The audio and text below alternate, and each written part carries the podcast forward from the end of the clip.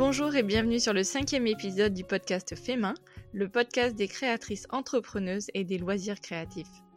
Je voulais démarrer par quelques mots pour vous remercier des feedbacks que je reçois de temps en temps sur mon podcast, ça me fait hyper plaisir. Ça me touche à chaque fois et ça me motive énormément. Alors n'hésitez pas à continuer. Euh, et aujourd'hui, euh, un mois après la mise en ligne de la première interview, il y a déjà eu près de 400 écoutes.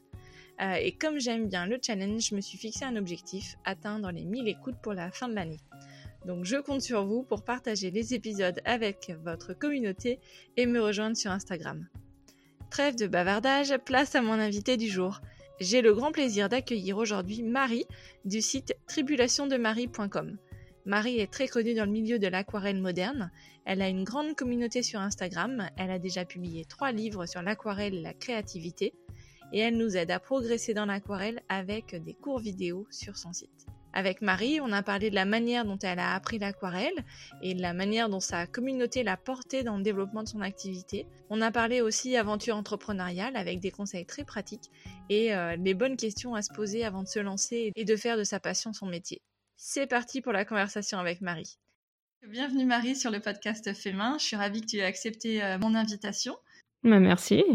tu as été une des premières à me répondre. Euh, en plus, euh, voilà, donc on a, on a fixé euh, ce petit moment ensemble, j'en suis ravie. De même, merci à toi.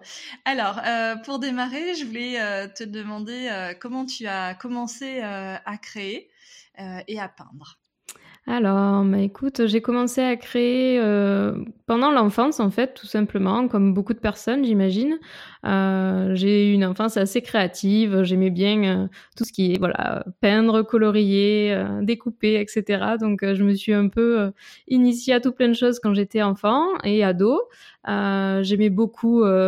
j'avais déjà testé l'aquarelle quand j'avais 12 ou 13 ans, je crois. J'avais reçu une petite palette d'aquarelle. Euh, mais j'avais pas forcément trop accroché parce que ça me semblait très difficile et puis il y avait pas trop de contenu pour euh, euh, pour développer tout ça. Enfin, en tant qu'enfant, c'était pas évident. Euh, donc j'ai voilà, j'ai continué euh, à explorer tout ça pendant pendant que j'étais ado, etc. Mais j'en ai pas forcément euh, fait après des études ou un métier derrière, voilà. Donc ça s'est arrêté là. Et puis après, j'ai continué un petit peu à reprendre mes activités créatives après mes études. Voilà. D'accord, ok. Alors, euh, il y a une question que je me posais euh, et euh, j'ai pas la réponse, je l'ai pas trouvée. Aujourd'hui, tu es parisienne, mais tu as un petit accent chantant. Ah oui, qui ne veut pas s'en aller. Écoute, il est toujours là. Euh, je viens d'Avignon en fait, à côté d'Avignon, euh, voilà où j'ai vécu jusqu'à jusqu'après le bac, jusqu'au bac. Après, j'ai étudié à Lyon et Grenoble et, et, un petit peu Nice aussi. Et puis ensuite, je suis venue à Paris pour euh, pour le travail, voilà, j'y suis depuis cinq ans à peu près. D'accord. Donc tu, es, tu as une formation euh, d'ingénieur, il me semble. Euh, et euh, alors, est-ce que tu peux nous expliquer comment s'est passée cette transition entre ton métier d'ingénieur euh, et aujourd'hui ton activité euh, créative, ton activité avec ton, ton blog, ton, et puis tes cours, tes livres, les Tribulations de Marie, qui est aujourd'hui ton activité principale? Oui, voilà, c'est ça exactement. Euh, alors, euh, comme je disais tout à l'heure, moi j'avais toujours bien aimé créer, etc. Mais je n'ai jamais vraiment vu ça comme un métier. Euh, C'était vraiment des passions que j'avais. Par exemple, je faisais de la danse, du piano, euh, de la peinture à côté de du reste, on va dire. Euh, et donc, en fait, j'ai commencé des études après le bac scientifique. J'ai fait une prépa scientifique à Lyon. Ensuite, j'ai fait une école d'ingénieur à Grenoble sur les énergies renouvelables. D'accord. Voilà. Et, euh, et ma passion, c'était les écoquartiers. Donc, c'était en gros euh, comment euh, faire en sorte qu'on peut, comment essayer d'optimiser l'énergie dans les quartiers parce que l'échelle du quartier, c'est une super échelle pour commencer à faire des choses intelligentes, à mutualiser euh, des sources d'énergie entre les bureaux, entre les logements, etc. Donc, je suis partie étudier notamment en Suède, parce que à Stockholm, il y a les plus anciens écoquartiers d'Europe. Avec, euh, il y a d'autres endroits en Europe aussi, bien sûr, où il y en a, mais en Suède, c'est là-bas où il y a vraiment euh, les des écoquartiers qui ont 20, 25 ans. Donc, je suis allée étudier là-bas pendant six mois en tant qu'Erasmus, et c'est là que j'ai ouvert mon blog Les Tribulations de Marie. Euh, en fait, les Tribulations de Marie, c'était les Tribulations de Marie en Erasmus, fait en, à l'étranger. Euh, c'était un petit blog que j'avais envie d'ouvrir euh, parce que c'était l'époque des blogs. Euh, c'était en 2013. Et j'avais envie de, faire ça parce que j'aimais bien la photo et je, je, venais juste d'avoir un, un, réflexe en fait et je voulais poster mes photos de voyage et surtout pour que ma famille puisse suivre un peu mes aventures là-bas, quoi, tout simplement. Donc du coup, mon blog a commencé en 2013 avec euh, avec la Suède. Donc il y a peut-être des personnes qui me suivent euh, de cette époque. Il y en a quelques-unes, je sais, c'est assez rigolo. Voilà. Et en fait, au fil du temps, euh, j'ai gardé ce blog. En rentrant de Suède, je suis allée en, en stage de fin d'études à Nice. Euh, toujours dans les écoquartiers, mais ce coup-ci à Nice. Euh, et j'avais toujours ce blog. Et en fait, il commençait un petit peu à être vu. Bon, je vais avoir peut-être 50 personnes qui visitaient le blog par mois. Hein, c'était pas grand-chose, mais pour moi, c'était quand même euh, super excitant. Et donc, j'ai partagé plein de choses. J'avais plus de vraiment de voyages à partager. Alors, je partageais mes sorties autour de Nice. Je partageais même des recettes de cuisine. et puis, je me suis remise à créer, en fait, à ce moment-là parce que le stage c'était quand même assez calme on va dire j'avais le temps de faire autre chose par rapport avant euh, les études où c'était un peu plus compliqué donc je me suis remise à l'acrylique je me suis remise à l'aquarelle je me suis euh, j'ai fait plein de choses en fait et j'ai partagé tout ça je faisais même un peu de de scrapbooking quoi vraiment euh, plein de trucs et je partageais tout ça sur mon blog. Ok, génial. Et en fait, ouais, ouais. Et en fait, au fil du temps, les gens, à chaque fois que je partageais quelque chose sur l'aquarelle, j'avais toujours plus de questions, plus de, de réactions sur ce sujet. Donc je me suis dit, ah bah tiens, c'est étonnant, euh, ça, a l'air de les intéresser. Donc je me suis mise à creuser ce sujet-là en particulier. Mais bon, il me faisait pas spécialement vibrer parce que tous les livres que je trouvais ou toutes les infos que je trouvais sur le net, c'était très vieillot, je trouvais. C'était vraiment un peu tristouné. Euh, et donc j'ai commencé à chercher sur euh, les sites anglophones. Et là, j'ai découvert une façon de faire de l'aquarelle super moderne, vachement pigmentée vraiment spontané, pas du tout avec 15 couches comme ce que j'avais pu voir euh, en français où il fallait, c'était principalement des sujets, euh, des bateaux, euh, la campagne et tout ça, ça me faisait pas rêver du tout. Et donc j'ai creusé ces sujets, on va dire, plus modernes, en anglais donc, et je continue à partager ça sur mon blog. Ça c'était début 2015. Et en fait, là vraiment, j'ai eu énormément de réactions. Les gens me disaient, mais où t'as appris à, peindre comme ça? C'est vraiment super, c'est super beau, on adore. Enfin, les gens adoraient quoi. Et donc, je me, je me suis concentrée sur ça, en fait. J'ai arrêté euh, les autres sujets sur le blog au, au, fil du temps. Je me suis concentrée sur ça et pendant plusieurs années, j'ai développé mes compétences que sur l'aquarelle parce qu'en plus, j'étais on va dire, euh, galvanisée par les retours à chaque fois des gens. Euh, ça m'a motivée en fait à me lancer dans ce loisir. Donc là, j'ai commencé à travailler euh, à peu près à la même période avec mon premier poste du coup d'ingénieur. Donc je travaillais ici les Moulineaux parce que je voulais aller sur Paris parce que mon copain, on était en, enfin on était tous les deux dans les études d'ingénieur mais à distance. Donc aller à Paris, c'était la, la façon la plus simple d'habiter ensemble quoi. Donc du coup, j'ai trouvé un poste à ici les Moulineaux et en fait, au fil du temps, je continue à faire de l'aquarelle parce que moi, ça me, vide, ça me vidait la tête, ça me permettait un petit peu de voilà me relaxer après le boulot, euh, me sortir des écrans, voilà tout ce genre de choses, ça m'apportait beaucoup euh, ce médium quoi. Et en fait, je continuais donc cette aventure du blog parce que ça me plaisait le fait que les, les retours continuent à grandir, à grandir, jusqu'en 2017 du coup, euh, début 2017 où j'ai eu des, des, propositions en fait de maisons d'édition. Moi, je m'y attendais pas du tout parce que ça, du coup, ça ah faisait à peu près deux ans. Ouais, ouais, ça faisait à peu près deux ans que je que je travaillais. J'étais, moi, j'avais fait tout pour euh, trouver un métier dans les écoquartiers, le sujet qui me plaisait, etc. Donc, j'avais pas du tout prévu de tout lâcher euh, après tous ces efforts des études et tout. Euh, mais en fait, j'avais quand même des propositions intéressantes. J'ai eu deux propositions de maisons d'édition quasiment, quasiment simultanées qui m'ont qui m'ont fait me dire il y a un truc. Et, euh, et j'avais aussi beaucoup beaucoup beaucoup de questions sur euh, comment apprendre l'aquarelle sachant que les personnes me disaient à chaque fois mais je vois bien quel site tu as utilisé mais moi je parle pas anglais. Voilà. Parce que je leur donnais à chaque fois mes sites mais ils me disaient non mais moi je parle pas anglais. Donc voilà au fil du temps en fait j'ai commencé à à transmettre un peu ce que j'apprenais à développer mes propres méthodes. Et puis après je me suis dit bon je tente ce projet. J'avais dans un coin de ma tête de faire des cours vidéo parce que euh, j'avais appris comme ça et je me suis dit s'il y a un besoin, euh, je vais tenter de les faire en français. Et je me suis dit voilà, je me donne un an et euh, en un an, je vais essayer de faire mon premier cours vidéo, mon livre et on voit comment ça se passe et si ça marche, je continue et, voilà. Et si ça marche pas, je retrouverai un, autre poste NG et, et voilà. Donc je, je, continue là, ça fait bientôt, ça fait deux ans et demi. Donc pour l'instant, ça marche bien. Il a dû te falloir un courage incroyable quand même pour dire euh, je lâche un, je lâche un CDI pour euh, démarrer cette euh... activité. Parce qu'on on aurait pu penser que tu aurais pu euh, continuer les deux en parallèle. Hein. Alors bien sûr, oui, oui, oui, j'ai quand même fait quelques missions. Bien sûr, là j'ai un peu passé vite sur le sur le 2015 à 2017 parce que sinon euh, on y passerait trop longtemps. Mais en gros, en gros entre l'année 2016, toute l'année 2016, je, me disais il y a moyen que ça marche peut-être. Euh, je sentais des signes. Enfin, je me disais il faut que je tente. Donc je faisais des missions.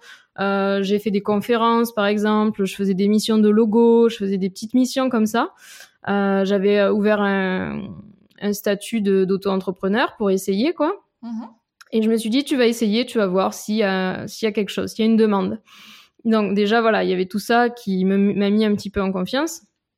Et puis ensuite, en fait, je me suis dit, euh, un métier créatif, euh, moi, j'y croyais pas au début, en fait, quand j'ai fait mes études, je, n'aurais pas pensé que je pouvais vivre de l'aquarelle. Enfin, pour moi, c'était un peu du délire, osons le dire. Et euh, j'avais une très mauvaise image des métiers, euh, on va dire, euh, de pas des métiers créatifs en général, mais plus des métiers euh, de beaux arts, on va dire. D'accord. Et, euh, et je me suis dit quand je me suis quand je me suis j'ai pensé à me lancer que je ne voulais pas juste peindre à l'aquarelle. C'est pas ça qui me plaît. C'est avoir un, un, vrai business autour, travailler tout ce qui est l'entrepreneuriat autour, enfin construire un produit, à savoir mes cours vidéo. Voilà, c'est ça qui m'intéressait pas seulement la partie je peins et je prie pour que les gens achètent mes peintures quoi. voilà. Donc euh, j'avais un vrai projet que j'avais pris le temps de monter, on va dire, je n'ai pas juste euh, du jour au lendemain tout lâché non plus. Ça a mûri quoi. Et puis après je me suis dit bon, si jamais ça marche pas au bout d'un an, je pourrais toujours valoriser euh, ce travail, euh, essayer de monter sa boîte, etc. C'est quand même, euh, il y a moyen que j'arrive à le valoriser et, et qu'après, voilà, je retrouve quelque chose, même en galérant un petit peu. J'avais pas trop peur de, de l'échec, quoi, on va dire, si jamais ça marchait pas. D'accord, bah, c'est génial. Parce que je pense qu'il y a beaucoup euh, de personnes qui créent euh, et qui se posent la question de à quel moment ça doit devenir, ma mmh. passion doit devenir un travail. Euh, mmh. Est-ce que je me lance, etc. Sur Instagram, on voit énormément de créatrices quel que soit le sujet finalement. Moi, j'en vois beaucoup en couture parce que mmh. c'est une de mes activités créatives. Et effectivement, on se demande si c'est viable en fait comme activité de ne faire que de la couture euh, toute la journée. Hormis en plus le fait de se dire euh, est-ce que je fais pas un peu tout à la chaîne, est-ce que ça va encore me plaire? Mm. Mais euh, voilà, ce genre d'activité qui, qui est une passion, mais quand ça devient mm. un métier, est-ce que c'est encore, est-ce que c'est encore la mm. même chose? C'est un peu, voilà, je pense qu'il y a bah, plein de gens en fait qui se, qui se posent des questions par rapport à ça. C'est un sujet super intéressant. Moi aussi, je me suis posé plein de questions. J'ai eu plein de doutes au moment de, de, me lancer. Je pense que ce qui est important, c'est de ne pas se lancer non plus euh, comme ça, euh, sur un coup de tête, bien sûr. Euh, je pense que c'est bien de faire euh, les deux, comme tu disais tout à l'heure, les deux en même temps pendant quelques temps. Au moins pour déjà, se, ça va donner une charge de travail supplémentaire quand on fait sa passion presque comme une entreprise plus son métier déjà, ça demande beaucoup d'organisation de faire les deux en même temps. Moi, je sais que pendant un an, euh, toute l'année 2016, en gros, euh, je me levais hyper tôt le matin pour réussir à gérer euh, mon blog et tous mes projets. Puis après, il y avait toute la journée de travail. Voilà, ça, ça demande quand même une sorte de rythme. Donc déjà, ça prouve un peu si on, si on, ça montre si on est capable de, de, de, supporter la charge que ça peut être, quoi. La capacité de travail, effectivement, est, est importante, ouais. Après, un autre point, c'est euh, quand on veut tourner sa passion en métier. Pour moi, il faut vraiment savoir que c'est pas juste sa passion, quoi. Enfin, clairement, ma passion, à savoir peindre à l'aquarelle, ça représente euh, moins de 10% de mon temps. Euh, le plus que je fais, c'est, enfin, je fais beaucoup d'autres choses en fait. Et ici, on n'est pas, enfin, disons que ce que je recommande à chaque fois qu'on me pose la question, c'est de s'intéresser à tout ce qui est autour, pas seulement sa passion. Par exemple, bah justement, euh, gérer des réseaux sociaux, des techniques de marketing, comment augmenter son audience, euh, vendre un produit, comment vendre un, produit, comment développer sa com, tout l'informatique derrière, l'administratif, l'organisation, la productivité. Enfin, c'est vraiment euh, plus que juste faire sa passion, parce que si on fait que sa passion, finalement, on reste dans son coin et bah, il se passe rien. Donc euh, pour moi, c'est très important d'être prêt à se former sur autre chose que sa passion pour que ça marche, quoi, et être prêt à, ne pas vouloir faire que sa passion, sinon je, pense que ça ne peut pas fonctionner, quoi. Ouais, c'est un super conseil. Toi, tu t'es formé où à tout ça? Bah, beaucoup en ligne parce que bah, comme tu te doutes vu que c'est ce que moi c'est mon enfin j'adore ce, ce, ce médium quoi cette façon d'apprendre des cours vidéo. Mhm. euh, donc beaucoup avec des cours vidéo en anglais parce que je je suis beaucoup de de contenu en anglais. Donc euh, du coup voilà j'ai j'ai pas mal appris comme ça. Euh, après en cherchant sur le net en voyant aussi d'autres exemples d'entrepreneurs en m'inspirant de leurs techniques en lisant des livres vraiment plein plein de façons différentes. Mais en essayant de voilà, de tout le temps me former, de tout le temps essayer de rajouter des compétences à mon arsenal, on va dire, de compétences. Pas seulement juste savoir peindre, mais par exemple apprendre à prendre en photo mes aquarelles, apprendre à communiquer, apprendre à voilà à envoyer des mails, euh, tout ça, c'est des choses qui m'ont qui m'ont permis de, de viabiliser mon, mon projet, quoi. Oui. Et euh, ça me fait penser à l'exemple du mock-up que tu as euh, montré il y a quelques mm. jours sur ton compte Insta, où effectivement, visiblement, tout le monde était assez bluffé. Mm. un peu un peu comme si c'était un tour de passe-passe mais finalement c'est mm. effectivement comme tu l'as dit euh, alors, enfin, pour ceux qui n'ont pas, qui ont pas, qui ont pas vu ces posts, euh, l'idée en fait, c'était que tu euh, avais mis en scène un, une, une, carte dans un, dans un, comment dire, dans une scène en fait, voilà, pour mmh. faire une belle photo et que après tu es venu euh, intégrer euh, l'aquarelle que tu avais euh, que tu avais faite pour l'occasion. Et donc ce type de mock-up, tu t'en sers, enfin tu peux en faire plusieurs à loisir ou utiliser des mock-ups qui sont déjà existants. Moi je le fais beaucoup à mon travail aussi. Mmh. Souvent, voilà, je mets en je, je, prends mon écran d'ordinateur, enfin le contenu de mon ordinateur sur des, des, des écrans existants, dans des décors un peu sympas. Et c'est vrai que ça fait tout de suite euh, ça fait tout de suite le, job, quoi. Ouais, c'est ça. Et puis en fait, c'est, il faut pas avoir peur non plus de, de, ce genre de compétences, parce que par exemple, moi, j'ai appris ça sur le tas. J'étais obligée d'apprendre ça pour euh, mes livres, euh, parce que je, je, devais en fait trouver une solution pour euh, pour faire deux illustrations avec une seule aquarelle, mais différents formats. Donc c'est comme ça que je me suis dit bon, je vais prendre en photo une scène avec une carte vide et incruster sur Photoshop l'aquarelle, et puis du coup, je pourrais changer son échelle. Mais euh, voilà, c'est, on n'apprend pas tout d'un coup, c'est au, fil du temps, on apprend une nouvelle chose, puis une nouvelle chose, puis une nouvelle chose, et en continuant tout le temps d'essayer de développer ses compétences, mais ben après, en, je, en tout cas, moi, je pense que c'est ça qui m'aide beaucoup à viabiliser mon activité, quoi. Ah oui, c'est clair, mais c'est, c'est, on s'en rend compte hein, dès qu'on souscrit à ta newsletter, tu as un rythme de publication régulier.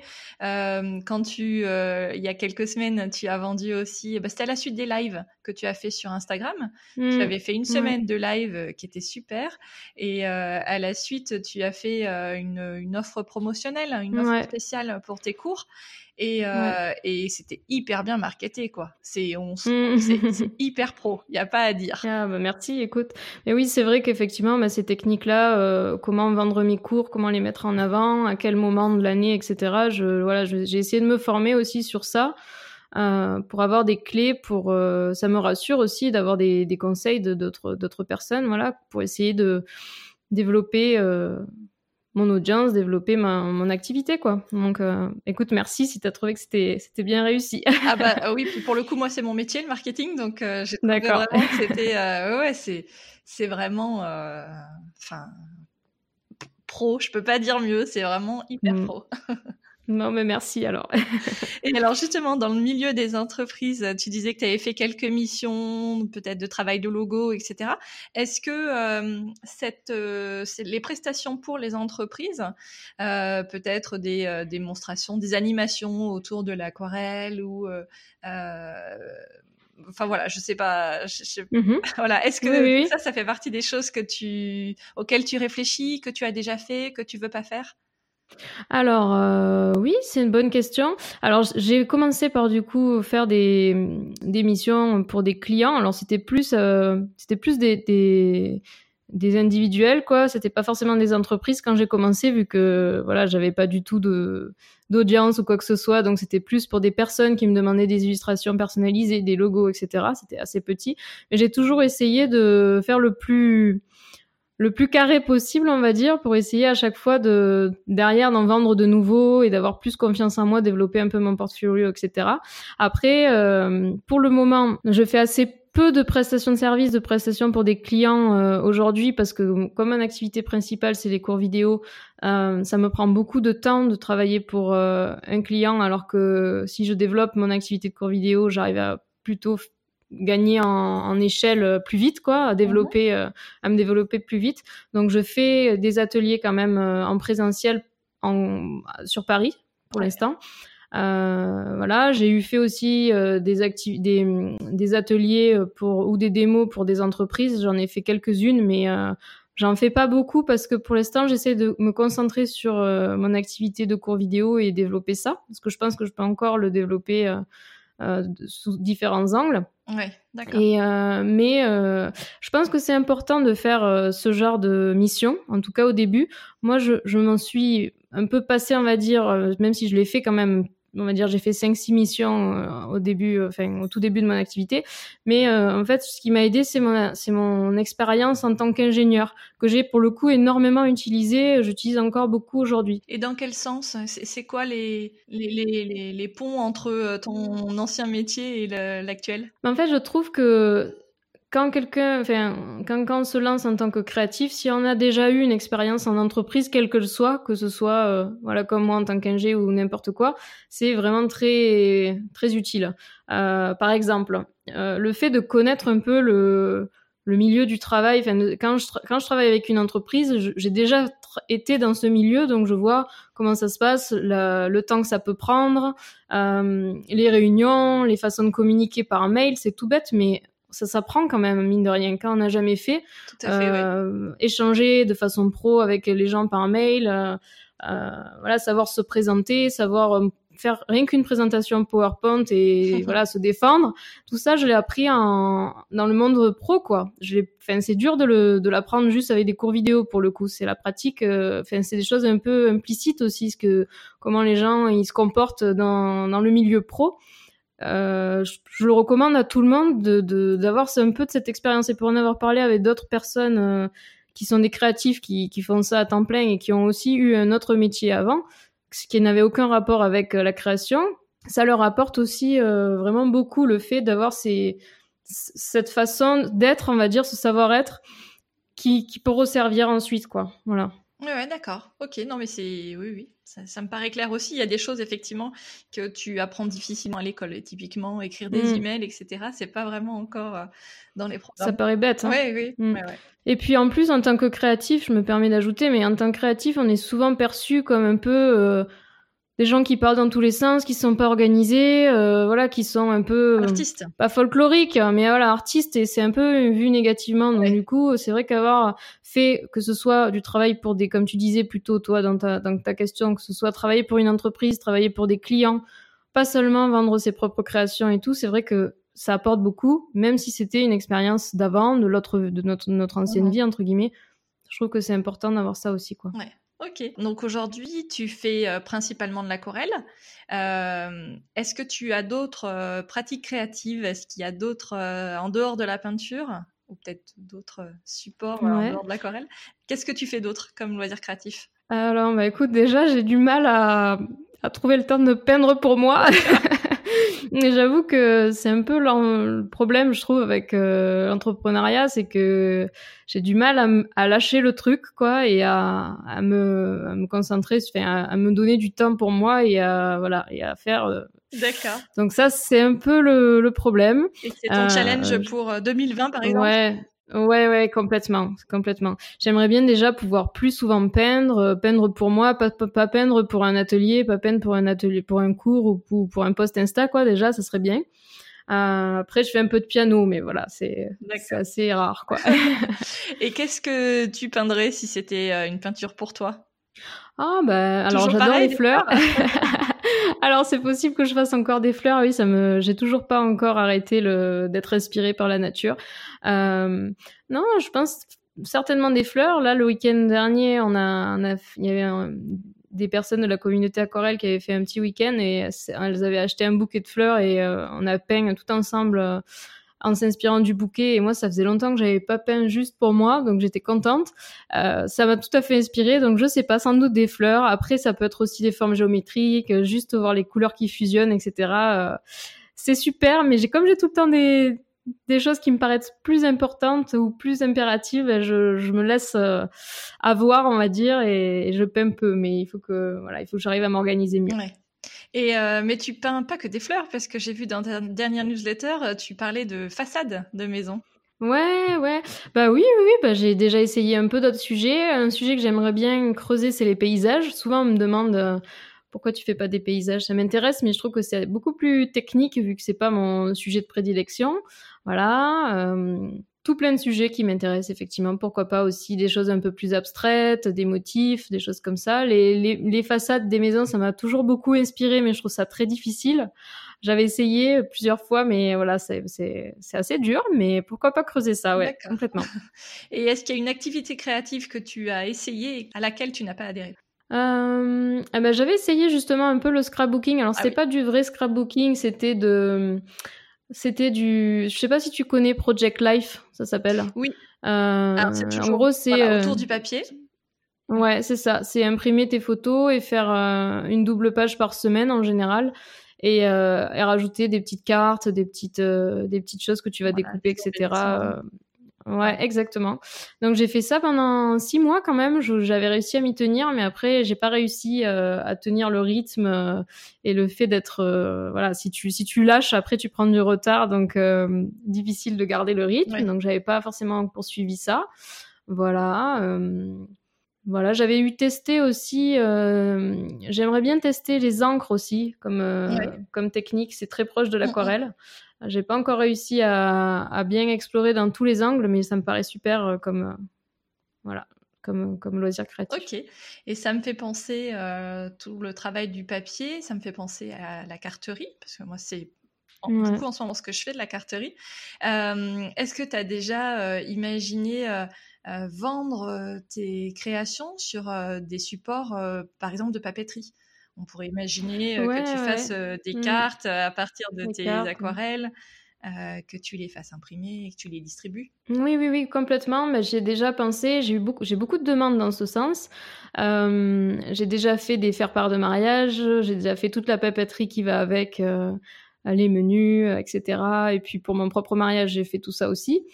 donc j'ai déjà un peu testé tout ça. Après, c'est vrai que c'était plutôt ponctuel parce que ça prend énormément de temps quand même de se lancer là-dedans. Donc je me suis dit que si je le fais, pour l'instant, j'ai jamais vraiment vendu mes aquarelles, euh, que ce soit en affiche ou en carte, effectivement. Euh, mais je me dis que c'est tellement de d'organisation, d'avoir euh, le comment dire l'emballage qu'il faut, la logistique derrière qu'il faut, mhm.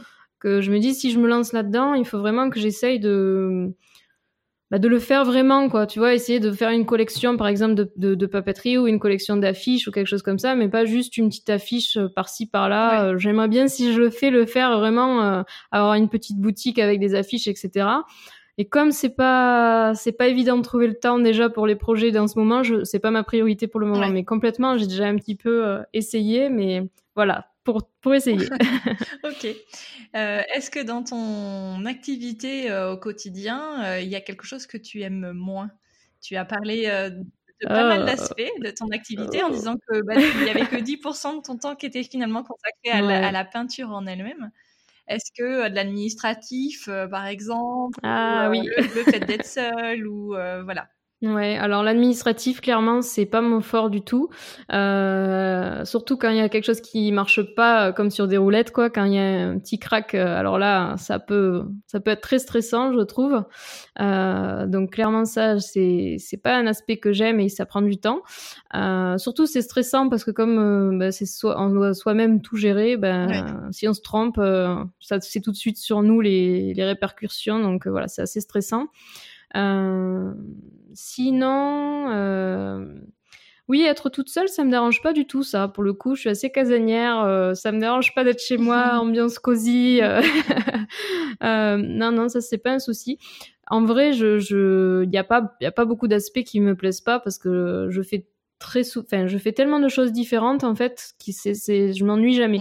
Ça c'est vers la fin de mon de mon boulot d'ingé enfin au moment où j'ai démissionné je commençais un peu à m'ennuyer euh, mon poste avait un peu évolué donc je faisais plus forcément euh, euh, ce qui me plaisait au début et, et ça je le retrouve pas du tout dans mon métier actuel je m'ennuie jamais Et ça, c'est tellement cool que même quand je dois faire de l'administratif ou des trucs un peu, voilà, euh, des problèmes techniques, par exemple, sur le site, le site marche pas, ou il y a un truc qui marche pas, j'ai eu un petit problème euh, sur mon, ma plateforme de cours, il faut résoudre ça parce que les clients ne peuvent plus aller se connecter. Enfin, tu vois, des mm. choses un petit peu bêtes comme ça, ça peut être stressant et prendre du temps. Mais mis à part ça, honnêtement, euh, tout est hyper positif. Quoi. D'accord, ok. Et alors, euh, vu que tu as euh, finalement, comment dire, tu t'es formé de manière autodidacte, alors en suivant des cours, mais tu n'as pas de, diplôme en beaux-arts, par exemple. Mm. Est-ce que, tu, est-ce que le syndrome de l'imposteur, ça te parle? Est-ce que c'est une expression que tu connais? Et est-ce que ah oui. voilà, tu, tu es en proie à ce fameux syndrome qui, voilà, qui peut embêter un certain nombre de, personnes? Ah oui, oui, ben complètement. Surtout que l'aquarelle et je trouve les beaux-arts en général en France, c'est, c'est un peu qui tout double. En gros, c'est soit on a fait une école d'art, les beaux-arts, et on, on, a vraiment une culture en plus artistique où on, voilà, on a toute une, toute une sorte d'histoire de l'art en tête, etc soit on est un artiste, euh, on va dire, du dimanche, ou euh, si on vend nos trucs, euh, vraiment on a de la chance et c'est vite fait sur un marché de Noël. Enfin, je, critique pas du tout les personnes qui font ça, au contraire, j'adore voir des, artistes sur ces différents marchés et tout, mais je trouve qu'il y a un peu une sorte de ces gens sont, enfin voilà, ils sont pas forcément, ils sont un petit peu jugés, on va dire, par rapport aux gens qui ont fait une école d'art ou les beaux-arts ou n'importe quoi. Je trouve que c'est un peu ou l'un ou l'autre. Et l'entre-deux, il est mal connu et il est pas bien mis en valeur. En tout cas, en France, je trouve mm. que c'est un peu comme ça. Quand on dit qu'on est, euh, qu'on fait, euh, voilà, de son métier euh, un art, bon, bah, toute la première question, c'est ah, t'arrives à en vivre C'est une surprise, quoi. Donc. Alors, justement, c'est quoi le, nom de ton métier? Quand, tu te présentes à quelqu'un, tu dis que tu fais quoi? Je dis que je suis fondatrice de mon, de mon site et plateforme de cours vidéo sur l'aquarelle Tribulation de Marie. Euh, c'est bien. Alors c'est c'est vrai que c'est c'est difficile de dire euh, illustratrice ou peintre ou blogueuse. C'est vrai que c'est un métier à plusieurs facettes, mais oui, le, le syndrome de l'imposteur, je l'ai ressenti beaucoup au début, surtout quand quand je, enfin vu que j'ai pris l'axe de de l'apprentissage, de, de de l'enseignement, on va dire, d'apprendre aux autres euh, ce que je pouvais apprendre moi. Euh, au début, je me suis demandé si j'étais vraiment légitime d'enseigner aux gens, de faire des tutos, etc. Après, euh, je me suis dit, bah, j'aurais aimé avoir en fait ces cours-là euh, quand j'ai commencé en français. Donc euh, voilà, et je, je, le fais. Et s'il y a des gens qui apprécient, si je peux aider ne serait-ce qu'une personne, c'est tant mieux. Alors après, il y a beaucoup de personnes qui m'ont dit, ah mais ce que tu fais, c'est pas de l'aquarelle. voilà, il y a, il y a beaucoup de, il y a quand même une communauté assez assez dure, je trouve, et puriste sur dans le métier des beaux arts, dans le milieu des beaux arts. Alors moi, j'arrive tout à fait bien à les ignorer et je m'en fiche, euh, voilà, ce qu'ils pensent. Mais euh, voilà, maintenant ça va mieux parce qu'avec le temps, j'ai eu le temps de développer mes propres méthodes, mes propres techniques, etc. Et je me sens plus euh, à l'aise avec mon médium. Mais c'est vrai qu'au début, je me disais, est-ce que j'ai vraiment, est-ce que j'ai, est-ce que, j'ai vraiment le droit entre guillemets de me prétendre à vouloir donner des tutos, etc. aux gens? Bon, et après je me suis dit bon, il faut bien essayer tant pis. De... J'ai très peu d'avis négatifs au final, donc euh, j'ai très peu de retours, euh, donc ça va, ça me, ça me plombe pas, on va dire. Et j'imagine aussi euh, que le fait d'avoir deux livres qui sont publiés, ça doit quand même aussi te, te, t'apporter cette légitimité. Ouais, trois, trois livres, trois livres. Ah, bah oui, j'ai du coup un premier bouquin que j'ai fait au tout début quand je me suis lancée, donc Fleurs à l'aquarelle, qui est sorti début 2018. Euh, après, j'ai J'ose créer, qui est sorti euh, aux éditions Erol euh, début de l'année 2019, donc cette année, en février. C'est un livre sur la créativité, du coup, comment comment progresser, peu importe son art en fait, mais comment développer sa créativité, comment rester inspiré, progresser au fil du temps, etc. Et ensuite, j'ai Jungle à l'aquarelle, qui est de nouveau un livre à l'aquarelle qui est sorti là en août 2019. Voilà, donc complètement, ça m'a aidé à déjà trouver un nouveau public qui me connaissait pas forcément, euh, à atteindre de nouvelles personnes et aussi à, à, renforcer ma confiance aussi parce que c'est des projets qui prennent du temps où on prend vraiment le temps d'aller en profondeur dans, un, dans le thème, à vraiment creuser, à se renseigner, etc. Donc on, monte en compétences. D'accord. Quand tu as fait ce choix euh, de changer de, de, de carrière, est-ce que euh, tu as reçu le soutien de tes proches? Alors, bah, au début, ils étaient très très ah. inquiets, hein, comme tu te doutes. Euh, au début, quand j'ai dit, je pense que je vais arrêter, c'était, est-ce que t'es sûr Tu vas chercher quoi comme autre métier? J'étais non non, mais je vais arrêter tout court quoi. je vais essayer mon projet à moi. Ouh là là, alors là. ça a fait très peur. bon après, j'ai toujours été un peu, on va dire, la tête sur les épaules. J'ai pas non plus été quelqu'un qui fait euh, trop casse-cou, on va dire, dans mon enfance et tout et tout, et mes études. Donc, mes parents n'étaient pas non plus trop. Euh, voilà, ils me faisaient confiance. Ils se disaient si, si, elle, si elle se lance, c'est qu'elle pense que ça peut marcher. Donc, bon, ils m'ont fait confiance. Ils m'ont pas mis des bâtons dans les roues. Ils m'ont pas voilà, arrêté de me parler du jour au lendemain ou quoi que ce soit. Mais c'est vrai qu'ils avaient assez peur parce que, ben, voilà, vivre à Paris. Euh, c'est cher, euh, sans, sans CDI, surtout que j'ai, comme j'ai démissionné, euh, j'ai pas du tout eu le chômage ou quoi que ce soit, donc euh, j'étais vraiment euh, sur mes économies pendant plus de six mois avant d'avoir un revenu. Donc c'était quand même assez assez précaire comme situation, mais bon, euh, ils, ont vraiment cru en moi et ça, ça m'a boosté quoi. Ils m'ont vraiment, euh, ils, étaient motivants, et ça, ça, ça va marcher. Enfin, au début, ils y croyaient, ils, ils avaient peur, on va dire mais ils m'ont quand même encouragé et puis après voilà ça a commencé à marcher et leur soutien ça, aide quoi c'est sûr que ça fait plaisir d'être euh, soutenu quoi. Alors maintenant si on parle un peu euh, web, je voulais savoir euh, quelle était la place d'un blog aujourd'hui pour toi dans ta conception un peu du web à l'heure des réseaux sociaux? Et puis savoir quelle, quelle approche tu avais des réseaux sociaux aussi. Ouais. Alors écoute, c'est vrai que les blogs, euh, il y a eu l'heure de gloire, on va dire, en, 2013, 2014, 2015. Là, avec Instagram, c'est moins, euh, c'est moins la mode, entre guillemets, les blogs. Et pourtant, moi, si j'avais pas mon blog, clairement, j'aurais...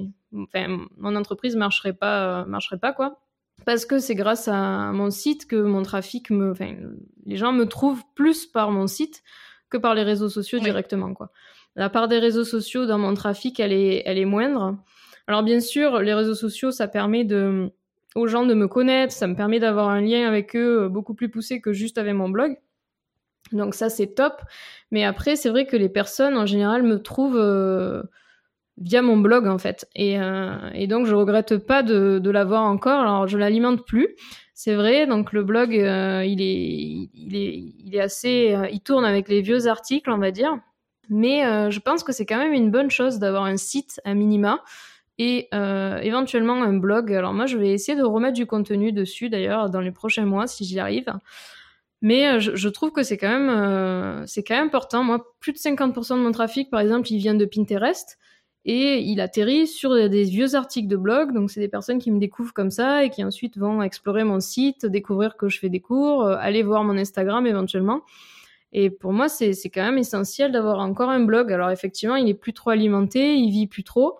Et c'est sûr que je me contente pas que du blog et que j'ai mes réseaux sociaux à côté. Mais voilà, je sais pas si tu vois ce que je veux dire, mais pour moi, c'est quand même encore euh, vraiment important, même en termes de référencement sur Google. Euh, bon, euh, c'est important quand même d'avoir un, site et, et, quelque chose où les gens puissent venir découvrir bah, des articles, découvrir des, des, des ressources autrement que par les réseaux sociaux, parce que les réseaux sociaux, c'est top pour euh, être proche des, des, de la communauté, faire des défis, répondre aux questions, montrer les coulisses, mais après, pour vraiment partager des ressources, je trouve ça plus facile sur un site ou un blog. Quoi. Ouais, ouais. Mais effectivement, ce lien euh, avec ta communauté sur Insta, il est, il est super.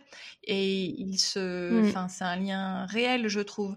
C'est moins, c'est moins facile sur un blog.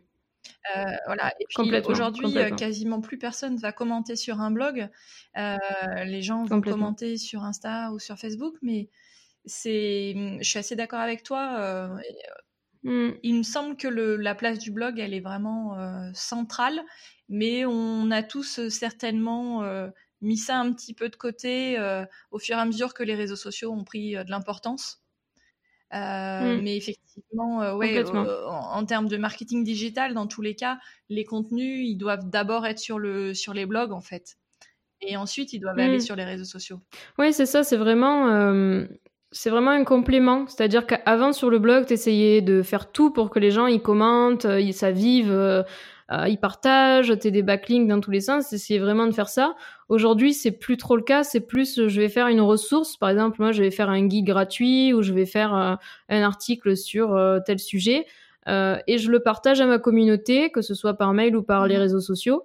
Et je leur dis, bah voilà, j'ai créé un nouveau contenu, allez voir. Et donc ils vont le voir, ils vont pas forcément commenter, ils vont peut-être m'en parler sur les réseaux sociaux. Et la partie communauté, elle est plus maintenant sur les réseaux sociaux mais il y a quand même euh, cette ressource qui est là et à chaque fois je réfère les gens s'ils ont besoin d'une info sur le matériel je leur dis bah va voir telle page sur mon blog ou ça m'aide quand même d'avoir euh, cette partie bibliothèque en, quelque sorte. Et tout ce qui a été mis en place de ces outils web, je pense, alors ton nom de marque, tu nous as expliqué d'où ça venait, mais ton site web, la plateforme de cours en ligne, les réseaux sociaux, toute la partie gestion, etc., administrative, ça t'a paru facile est-ce que c'était un cap qui était facile à passer ou au contraire un peu difficile? Euh, bah, ça dépend quoi. Euh, ça, ça, me plaît en fait tout ce qui est euh, technologie, application, logiciel et tout. J'aime bien ça. donc ça me dérange pas vraiment. Donc ça a pas été si difficile que ça de monter mon site. J'ai tout mmh fait moi-même du coup. Euh, au début, comme j'avais pas trop de budget euh, quand je me suis lancée, j'avais vraiment carrément euh, pris des modules sur WordPress, j'avais tout codé, la partie, la plateforme, c'était vraiment, j'avais utilisé quelque chose d'assez simple et j'avais tout personnalisé, tout codé moi-même, donc ça avait pris du temps, ça avait été assez dur, mais ça, ça m'avait pas fait peur parce que je m'étais dit, je peux y arriver quoi. Je m'étais motivée et j'avais voilà, j'avais j'avais complété un peu ce que je savais déjà un peu appris dans mes formations en école d'ingé, on fait un petit peu mhm. d'informatique, donc ça m'avait aidé. Après, euh, tout ce qui est gestion euh, administratif et tout ça, euh, c'est vrai que c'est pas. J'ai appris un peu en, essayant de me documenter comme je pouvais, en appelant les structures. de la, desquelles je dépends en tant qu'auto-entrepreneur. Voilà, je, ne sais pas trop si ça répond à ta question, mais voilà, c'est ça a pris du temps. C'est vrai que ça fait peur de monter un site euh, tout seul. On n'est pas obligé de faire un énorme truc dès le début. Euh, il y a aujourd'hui des, des sites euh, comme Squarespace par exemple ou d'autres d'autres d'autres modules, même WordPress. C'est de plus en plus simple d'ouvrir son propre petit site. Donc j'incite les gens à à ne pas avoir trop peur de monter son site. Après, c'est vrai que moi, la partie plateforme de cours, c'était un gros, euh, un gros bébé entre guillemets, vu que voilà, il fallait que les gens puissent payer en ligne, il fallait qu'ils puissent créer un compte, mettre un mot de passe et compagnie, que ça soit sécurisé. Donc ça, c'est un peu à part. Mais euh, mais voilà, il faut pas non plus avoir trop peur de se lancer là-dedans parce que une fois qu'on a mis un pied dedans, euh, au fur et à mesure, on, apprend et on, on Je suis assez d'accord avec toi. Aujourd'hui, on a quand même des outils qui sont top euh, pour pouvoir euh, s'en sortir tout seul. Et si vraiment on est réfractaire, euh, il faut se faire aider par son entourage. Et en théorie, il y a quand même quelqu'un mm. dans votre entourage aujourd'hui qui doit pouvoir se dépatouiller un peu vraiment. WordPress et tout ça. Ça paraît compliqué, franchement, j'ai des amis, euh, peut-être qu'elles se reconnaîtront si elles écoutent ce podcast euh, créative qui, qui sont un peu en mode ah là là, je... en plus ça, ça fait peur parce que ça prend du temps, on n'a pas toujours le temps de se dire je vais refaire mon blog ou je vais refaire mon site ou je vais faire tout court un site.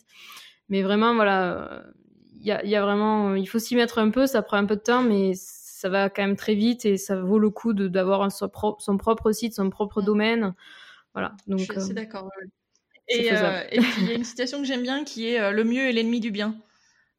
Et voilà. Oui, il faut se lancer. Et ça sera peut-être pas parfait, mais on se lance et puis après on fera autre chose. Enfin, on y est, ça sera mieux. mais complètement d'accord. Un peu comme avec le podcast, au début, mmh. le son était pas génial, tout ça, tout ça. et puis finalement, après, on mmh. s'améliore. Et puis, puis voilà, c'est en faisant en fait qu'on apprend à faire aussi. Complètement, complètement, c'est sûr. Pas hésiter à demander de l'aide aussi. Euh, par exemple, moi, je n'ose pas forcément tout le temps euh, écrire à bah, une créative ou un créatif que je suis euh, pour lui poser des questions. et pourtant, en fait, les gens n'hésitent pas à aider. Ils sont contents d'aider. Enfin, moi, perso, quand on me pose des questions sur bah, j'ai pas envie non plus qu'on me pose tous les jours, bien sûr, mais quand on me demande, euh, voilà, comment t'as fait ton site ou quoi, j'hésite pas à donner quelques, quelques conseils si je peux. Ça, j'étais étonnée, par exemple, quand j'ai écrit mon livre sur la créativité, j'ose créer, j'ai interviewé euh, 12 personnes. Et j'étais hyper étonnée qu'ils répondent en fait, parce que c'était surtout des personnes euh, anglo-saxonnes qui étaient quand même euh, pas mal suivies, qui de l'extérieur me paraissaient très occupées. Et ces personnes répondent, ils aident. Donc, il euh, ne faut pas hésiter aussi à poser des questions à droite à gauche, à dire, bah voilà, est-ce que tu as un, conseil à me donner sur tel sujet? Et ben, les gens répondent et aident, quoi, généralement. ouais, euh. je suis assez d'accord, effectivement. Mais en fait, les gens aiment bien qu'on ait besoin d'eux hmm. et, de partager leur savoir, la plupart, des, la plupart du temps. Hein, tout le monde n'est pas comme ça, mais la plupart des gens sont, sont comme ça. Est-ce qu'il y a un cliché auquel tu dois faire face et où qui t'agace? Alors là, bonne question. Hum, hum, hum, bah, le cliché de justement ce que je disais un peu tout à l'heure, le cliché de l'artiste du dimanche, j'aime pas trop ça. Euh, en mode ah bah t'es pas vraiment une vraie artiste ou parce que voilà t'as pas fait d'études d'art ou choses comme ça c'est euh, en fait de façon assez rigolote c'est souvent des gens qui ne sont pas dans, dans ma communauté qui, qui réagissent comme ça euh, les professionnels avec qui j'ai travaillé les marques avec qui je travaille euh, ils me perçoivent pas du tout comme euh, une artiste du dimanche ils sont au contraire ils sont contents on est content de, de travailler ensemble parce que ben voilà, je parle à d'autres personnes euh, qui sont pas le même, la même audience que les gens qui peuvent juger, on va dire. Donc ça, ça aide à être en confiance. Mais c'est vrai que c'est pas, c'est pas forcément évident de, de quand les gens euh, jugent en se disant oh là là, euh, t'arrives à en faire un, métier ou je sais pas. Enfin, c'est, c'est des fois, mais si si. Enfin, voilà, ce, ce, genre de cliché. Bon, après, j'en vois pas trop. Je vois beaucoup de positifs, honnêtement. Les gens, au contraire, en général, ils sont, ils sont quand même. Là, c'est une minorité de personnes hein, qui peuvent juger. La plupart sont quand même très encourageants, hyper bienveillants, euh, vraiment euh, hyper positifs, et c'est assez incroyable, quoi. Je fais assez peu face à des clichés. Au contraire, je fais plutôt face à des gens qui sont encourageants. Donc, euh, bon, c'est quand même euh, c'est top, quoi, franchement. Euh, Effectivement, sur les réseaux sociaux, on entend quand même beaucoup parler de haters, et donc là, toi, c'est pas tellement le cas, quoi, donc c'est ça qui est chouette. Ben, je trouve, je sais pas si je sais pas si c'est comme ça dans la communauté de la couture ou pas, mais en tout cas, euh, moi je trouve que sur Instagram notamment, il y a une vraie bienveillance. Enfin, les gens sont. je, trouve aussi, ouais. Ils sont vraiment encourageants, quoi. Mm. Après, ça doit dépendre quand même de certains comptes, euh, parce que moi, je euh, je suis aussi d'autres personnes qui parlent souvent quand même de d'être un peu la, la, la, cible de certains haters, et donc euh, mm. je. Alors moi, je suis quand même assez candide, assez naïve de manière générale, donc du coup, à chaque fois, je dis ah bon, mais il y a des, vraiment des gens qui ont du temps à perdre mm.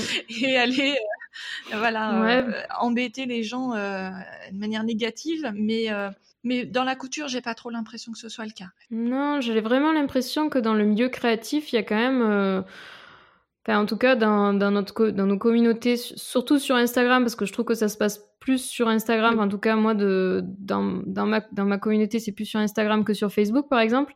Euh, je trouve que les gens sont vraiment encourageants. Ils ont, ils, commentent les autres personnes, ils, ils, partagent, ils ont envie de, de répondre aux questions. Euh, ils participent aux au, petits challenges qu'il peut y avoir à droite à gauche. Enfin, c'est vraiment une communauté qui est euh, qui est motivante quoi. Et je vois quand même quasiment jamais de de comme tu disais de clichés ou d'aspects négatifs. C'est quand même vraiment euh, ça a dû m'arriver deux trois fois en, trois ans quoi, trois quatre ans depuis que j'ai le blog. Donc tu vois, je trouve qu'au contraire euh, c'est assez étonnant. Souvent, les gens me disent Ah non, j'ai pas envie de me mettre sur les réseaux sociaux. Je leur dis Si, si, si, tu devrais te créer un compte Instagram pour commencer à partager tes peintures. Alors, ils me disent Mais non, euh, je peux pas montrer mes peintures, ce que je fais, c'est bidon et tout. Enfin, c'est, je, suis nulle en dessin ou je sais pas quoi. Je leur dis Mais non, mais tu vas voir, vraiment, après, tu auras, tu t'arriveras plus à t'arrêter une fois que tu auras commencé. Et donc, euh, un peu comme moi au début, j'arrivais plus à, à, trop me stopper euh, dans ma découverte de l'aquarelle, bah, il y a plein de personnes comme ça qui bah, qui découvrent en fait les réseaux sociaux avec leurs loisirs créatifs. Donc peut-être ils associent les deux. Enfin, je sais pas, mais en tout cas, c'est positif. Aussi, euh, je pense que ce qui peut faire peur, c'est la peur de s'exposer. Et effectivement, la peur des critiques, parce qu'on mm. entend quand même beaucoup de choses sur les réseaux sociaux. Et euh, mais je te l'accorde, effectivement, sur Insta, euh, j'ai pas l'impression que ce soit trop le cas. Bah, comme j'en parlais avec des, des, amis et des, et des personnes qui, qui me suivent dans, dans, le, enfin, dans les mêmes cercles, on va dire, sur Instagram, on se disait que comparé, par exemple, à Facebook, euh, je trouve qu'Instagram est beaucoup plus bienveillant. Donc, si vous nous écoutez et que vous n'avez pas encore de compte Instagram, peu importe un peu ce que vous faites en titre, enfin en, art, quoi, euh, je pense que c'est un bon endroit pour commencer à partager euh, et à, enfin vraiment, depuis le temps que je suis sur Insta, j'ai quasiment jamais vu que ce soit sur mon compte ou sur les comptes de personnes que je suis. Euh, j'ai, enfin, même des gens de ma communauté que je suis. Euh, j'ai quasiment jamais vu de commentaires euh, négatifs quoi. Euh, alors les gens, voilà, ils, ils, vont encourager. Après, on se dit, mais c'est pas des vraies critiques et tout. Mais c'est pas vraiment ce qu'on recherche quand on se lance. Quand on se lance, on a besoin d'un boost, on a besoin de confiance, on n'a pas besoin de critiques constructives. Ça arrive euh, plus tard, quoi. ok, Donc voilà. Super. Euh, quelles sont tes sources d'inspiration, Marie? Alors, bah, beaucoup Instagram, parce que j'y passe beaucoup de temps, mine de rien, c'est assez euh, addictif, hein, comme, euh, comme beaucoup de personnes doivent te... C'est un peu, on est peu tous dans ce cas-là, donc c'est dur de s'en sortir de cette addiction. C'est clair. Est-ce qu'il y a des comptes que tu voudrais euh, partager avec nous? Bah écoute, je suis énormément de comptes de fleuristes. des, fleuristes ou des aquarellistes? Ouais, non, des fleuristes. Ah non, non, des fleuristes ah. carrément. Ouais, je suis beaucoup de comptes de fleuristes. Par exemple, je, ma préférée, c'est Tulipina Design, euh, que j'ai eu la chance d'interviewer pour mon, pour mon bouquin sur la créativité. Euh, voilà. Après, je suis plein d'artistes différents qui font pas forcément de l'aquarelle. En fait, de l'aquarelle, j'en suis assez peu. Euh, j'ai une artiste que j'adore qui fait de l'aquarelle euh, et de l'encre. Elle s'appelle Hélène Diltreich. Euh, voilà, j'en suis, j'en suis quelques-unes. Mais sinon, je suis des, des gens qui font des choses assez différentes. Des gens qui font de la BD. Euh, par exemple, j'aime bien une illustratrice euh, chilienne qui s'appelle Fran Meneses. J'adore parce qu'elle partage tous ses coulisses euh, sur son Patreon. Je sais pas si tu connais. Et, c'est assez cool. C'est un peu comme un Instagram où tu vas payer un peu comme un Utip, tu vois. Et tous les mois, tu peux avoir accès à ses à son contenu. Euh, à son contenu euh, qu'elle donne que à ses abonnés qui, qui, qui, la, qui la soutiennent sur ces plateformes. Voilà, donc tu suis un peu ses coulisses. J'adore en fait suivre les coulisses des différents artistes. voilà, tu vois, je, je, suis, je suis des gens qui font euh, plutôt de l'art numérique sur l'iPad, j'aime bien. Euh, par exemple, il y a Florence de la Mouette qui fait des jolies illustrations sur l'iPad. Euh, je suis un peu de tout. voilà. Après, j'aime bien aussi YouTube. Je passe énormément de temps dessus. Et j'aime bien, pareil, suivre des artistes euh, divers et variés qui font euh, des coulisses de leur studio, qui euh, que tu peux suivre un peu dans leur dans leurs expériences diverses et variées. voilà, je suis un peu de tout, donc je sais pas si ça répond à ta question. euh, Est-ce que euh, en dehors du web, tu suis aussi, euh, enfin, tu, tu, tu, nous recommandes des, je sais pas, peut-être des magazines ou euh, des marques ou alors là, bonne question. Alors écoute, en magazine, j'en achète pas trop. Euh, par contre, en marque, je, ben moi, la boutique que je, que je préfère, c'est aquarelle et pinceaux.com. C'est une boutique en ligne. Alors bon, c'est toujours sur Internet. Euh, mais c'est une, une boutique où on peut trouver vraiment euh, plein de matériel euh, sur l'aquarelle. Euh, il n'y a que du matériel sur l'aquarelle. En fait, il y a vraiment énormément de références que j'aime beaucoup. Qu'est-ce que je peux recommander d'autre? Bonne question. En fait, je, je, suis plutôt euh, dans le genre minimaliste à pas acheter trop de choses. J'aime pas trop. Déjà, j'ai pas beaucoup de place vu que j'ai pas vraiment de pièces à moi, pas de studio et tout. Donc, euh, c'est j'évite d'acheter. Mais bon, voilà. Écoute. Euh, non, j'ai pas, j'ai pas beaucoup plus de choses à te donner sur ce sujet, malheureusement. Alors justement, là, tu me tends une perche. Tu n'as pas d'atelier euh, dédié à ton activité. Tu sais que tu, tu, vas faire plaisir à plein de gens qui sont comme toi et qui euh, sont sur la table de la cuisine. Euh, c'est mon cas. Hein. Donc du coup, qui dit ah mais non mais Moi, c'est le salon, mais c'est pareil. C'est c'est cuisine ouverte. Mais, mais effectivement, on voit en plus sur Pinterest ou sur Insta souvent des belles photos d'ateliers. Mais oui. C'est une frustration pour toi ou tu, tu, le vis bien? Pas trop le choix, on va dire. Euh, on peut pas avoir euh, tout, euh, l'appart à Paris et, et le, le, studio, sinon euh, là, ce serait, ce serait trop. D'ailleurs, petit aparté, mais j'ai pas mentionné Pinterest dans mes sources d'inspiration, mais c'est carrément une énorme source d'inspiration, bien sûr. J'adore Pinterest. Mais oui, pour ce qui est de, du studio, bah écoute, j'espère un jour avoir ma pièce en plus. mais bon, c'est pas... pas... dans les cartes. Bah, pour l'instant, c'est pas dans, c'est pas dans les projets pour l'instant. Non, voilà, on peut pas tout avoir. À part déménager euh, hors Paris, euh, pour l'instant, je vois pas, je vois pas trop de solutions. Donc euh, j'ai optimisé, on va dire, mon coin. Donc je me suis rapprochée de la fenêtre. j'ai ma table, je bouge tout pour faire mes photos. mais c'est vrai que c'est rigolo. L'autre fois, j'avais une amie qui me suit sur Instagram qui est venue chez moi et, et j'ai montré mon coin où je prends mes photos, où je transforme on va dire, ça en pseudo-atelier, quoi. Et elle était assez étonnée. Elle me dit, oula, je pensais pas que c'était dans ce coin que tu faisais tes photos, quoi. Mais bon, on fait comme Comme tu disais tout à l'heure, c'est sympa de voir un peu les coulisses aussi. Et quand on a vu, on a participé au live mmh.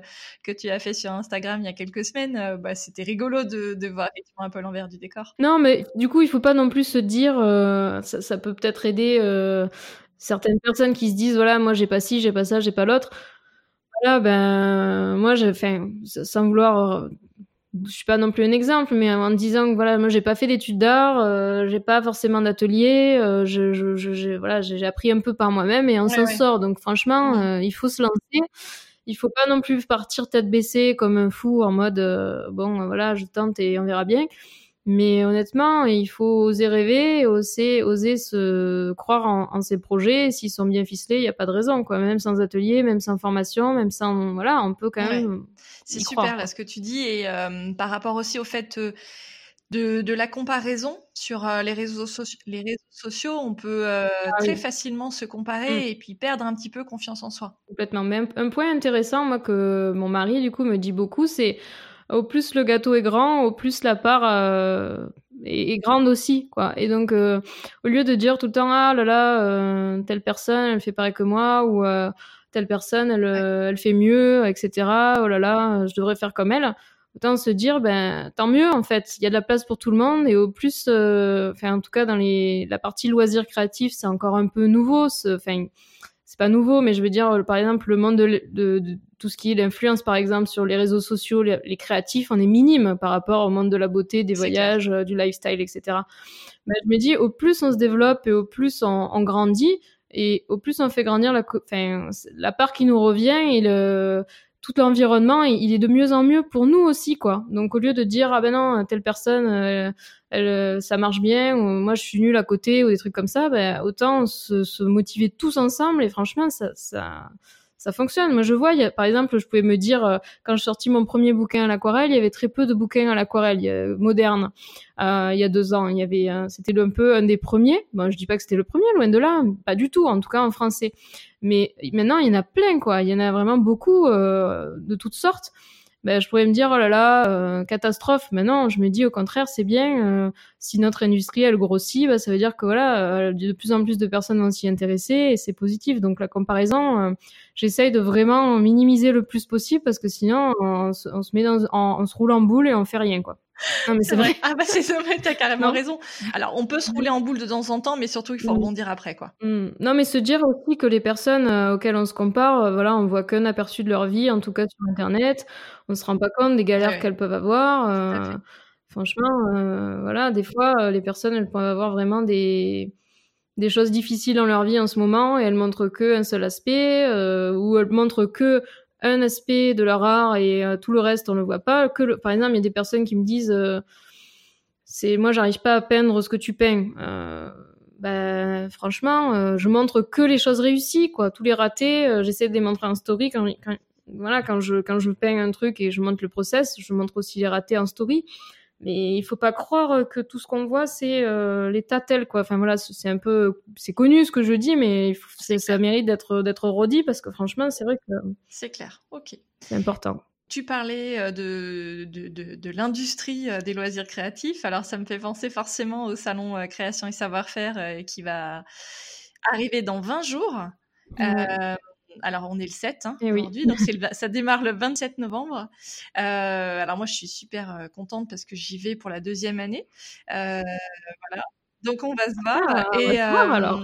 alors voilà, dis-nous comment tu, qu'est-ce que tu vas faire sur le salon? Le salon cette année, j'y suis avec Sennelier parce que je fais un kit, j'ai fait un kit pour débutants à l'aquarelle qui contient du matériel et des conseils, des tutoriels dans, un, dans, un, dans une boîte, dans un kit. Donc euh, j'y vais pour la promotion du kit. Euh, je serai sur le stand de Sénenier tous les jours, euh, sur tout, toute la durée du salon. Et je ferai des démos, j'essaierai de faire des grandes aquarelles et je ferai aussi essayer le matériel si, si, si c'est possible, s'il n'y a pas trop de s'il y a pas trop de monde. Du coup, essayer le, essayer le matériel aux, aux personnes qui viendront sur le stand. Voilà. Non, le salon, ben, le salon de création et savoir-faire, je, c'est, c'est un peu une institution, on va dire. quand même, il a plus de 20 ans, donc c'est un gros salon. Il y a une deuxième édition au printemps, en ouais, plus, depuis l'année dernière. Oui, c'est ça, ils appellent ça la parenthèse maintenant. Et euh, complètement, c'est, c'est, enfin, disons qu'il y avait l'aiguille en fait à ce moment-là. Ils ont couplé ça avec euh, création de savoir-faire, un petit, un petit bout euh, qui est quand même assez conséquent euh, au printemps aussi. Donc, c'est vraiment un rendez-vous super, je trouve. Moi, je le connaissais plus bah, parce que j'y allais avant, je visitais le salon souvent, et ma maman qui était plutôt sur le côté aiguille en fait, comme toi elle aime bien la couture et la broderie. Euh, mais euh, c'est super parce qu'il y, a, bah, y a un peu tout, tout le monde qui est réuni, que ce soit les marques, que ce soit les maisons d'édition, que ce soit les créateurs, euh, que ce soit les gens qui, qui, bah, qui nous suivent ou qui, qui créent avec nous, quoi, les, voilà, les visiteurs.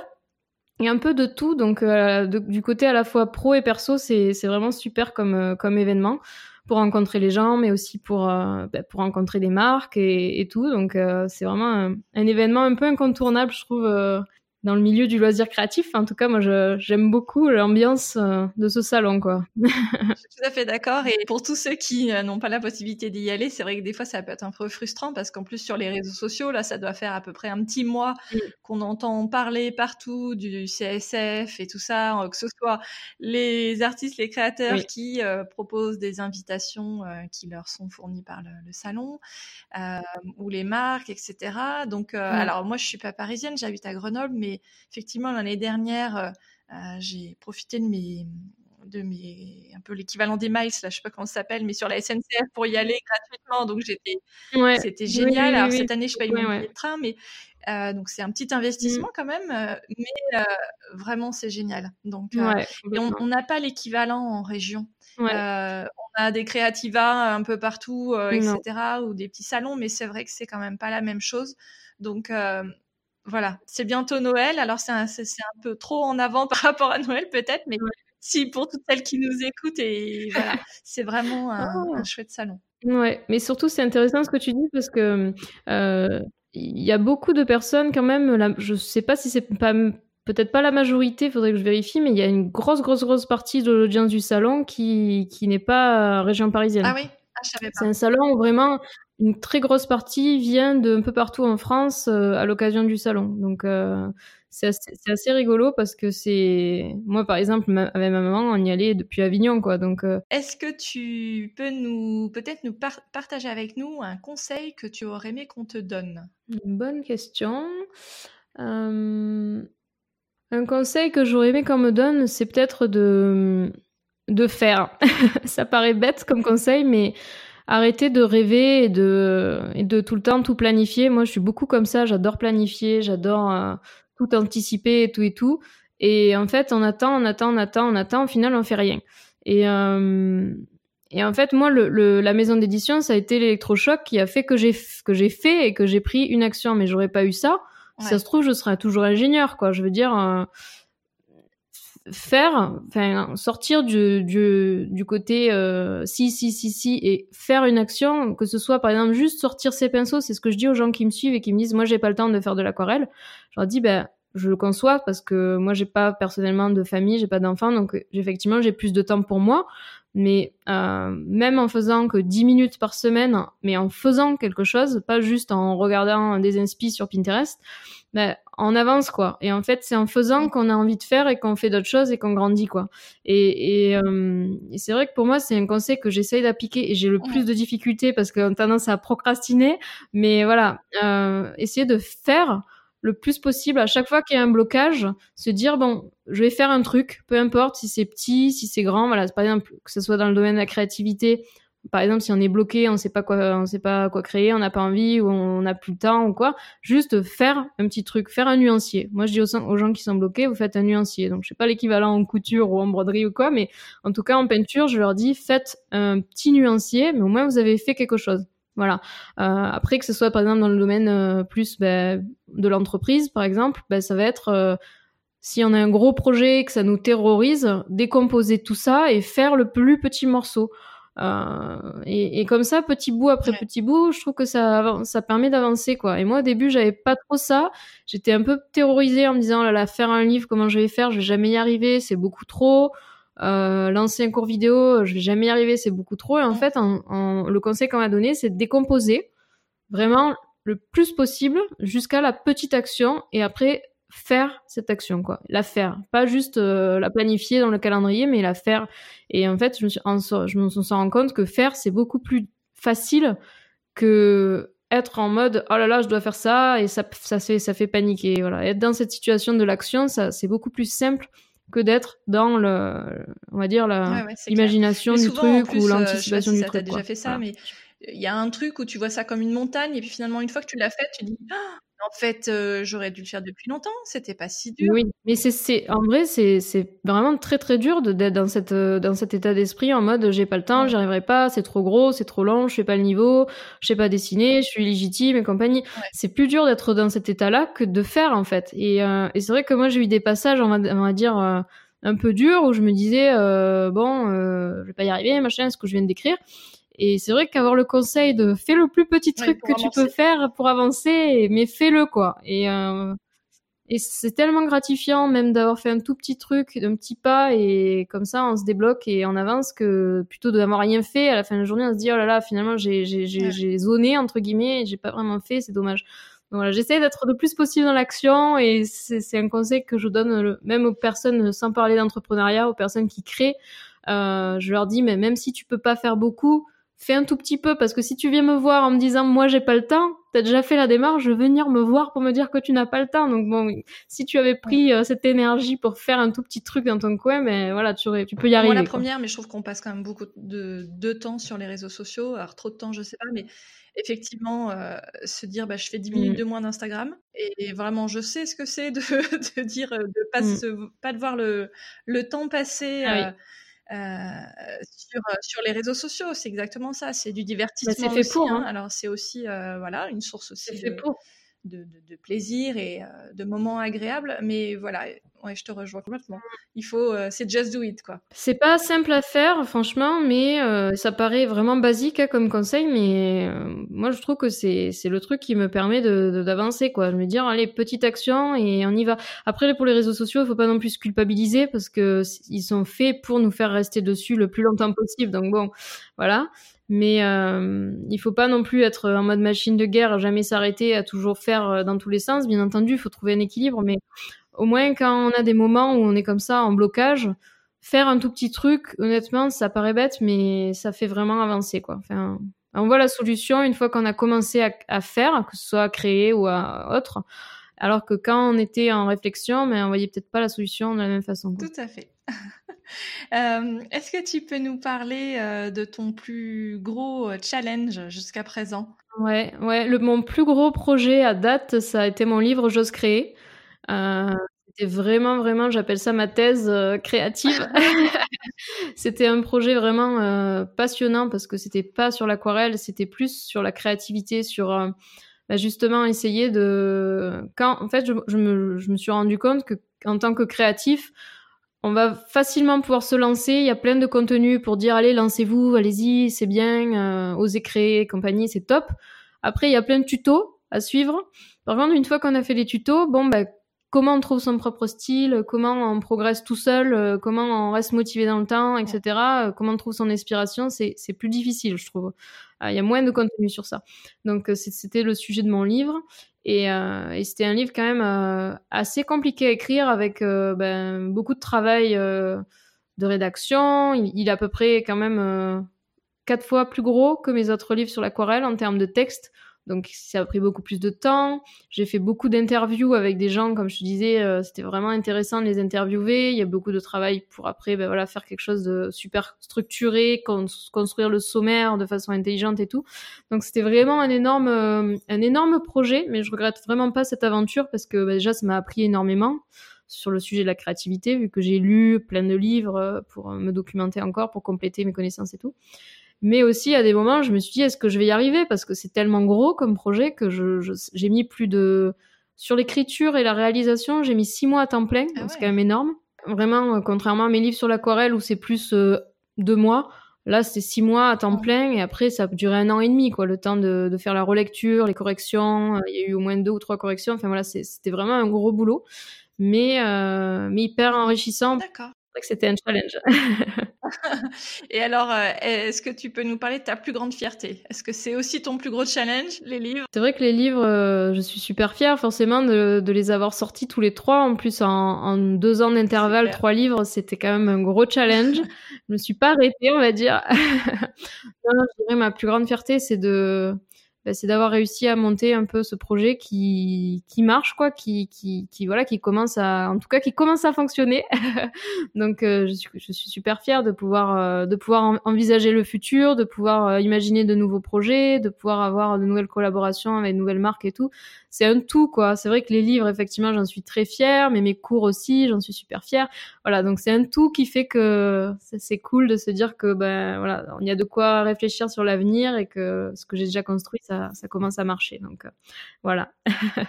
Eh ben c'est top. Eh ben écoute, euh, c'est une super conclusion. Je te remercie euh, énormément du temps que tu m'as consacré. et puis et puis voilà, longue vie à l'aquarelle et à Tribulation de Marie. Merci beaucoup à toi en tout cas. Merci pour votre écoute. J'ai été ravie de parler aquarelle avec Marie du blog tribulationdemarie.com. À chaque fois que je vois les publications de Marie et de la communauté aquarelle qui s'est constituée autour de Marie, j'ai forcément envie d'en faire. Alors, comme dit Marie, il faut pas se laisser intimider et se lancer. Pour retrouver Marie sur le web, je vous invite à la suivre sur Instagram et sur son site tribulationdemarie.com. Vous pourrez vous abonner à ses cours vidéo et apprendre vous aussi à vous faire plaisir avec l'aquarelle. Si ce podcast vous plaît, vous pouvez soutenir mon travail en me laissant une note, 5 étoiles de préférence, sur Apple Podcast ou en me faisant un petit coucou sur Instagram, donc c'est podcast ou sur mon blog motif-addict.fr. À très vite pour une nouvelle conversation avec une entrepreneur créative.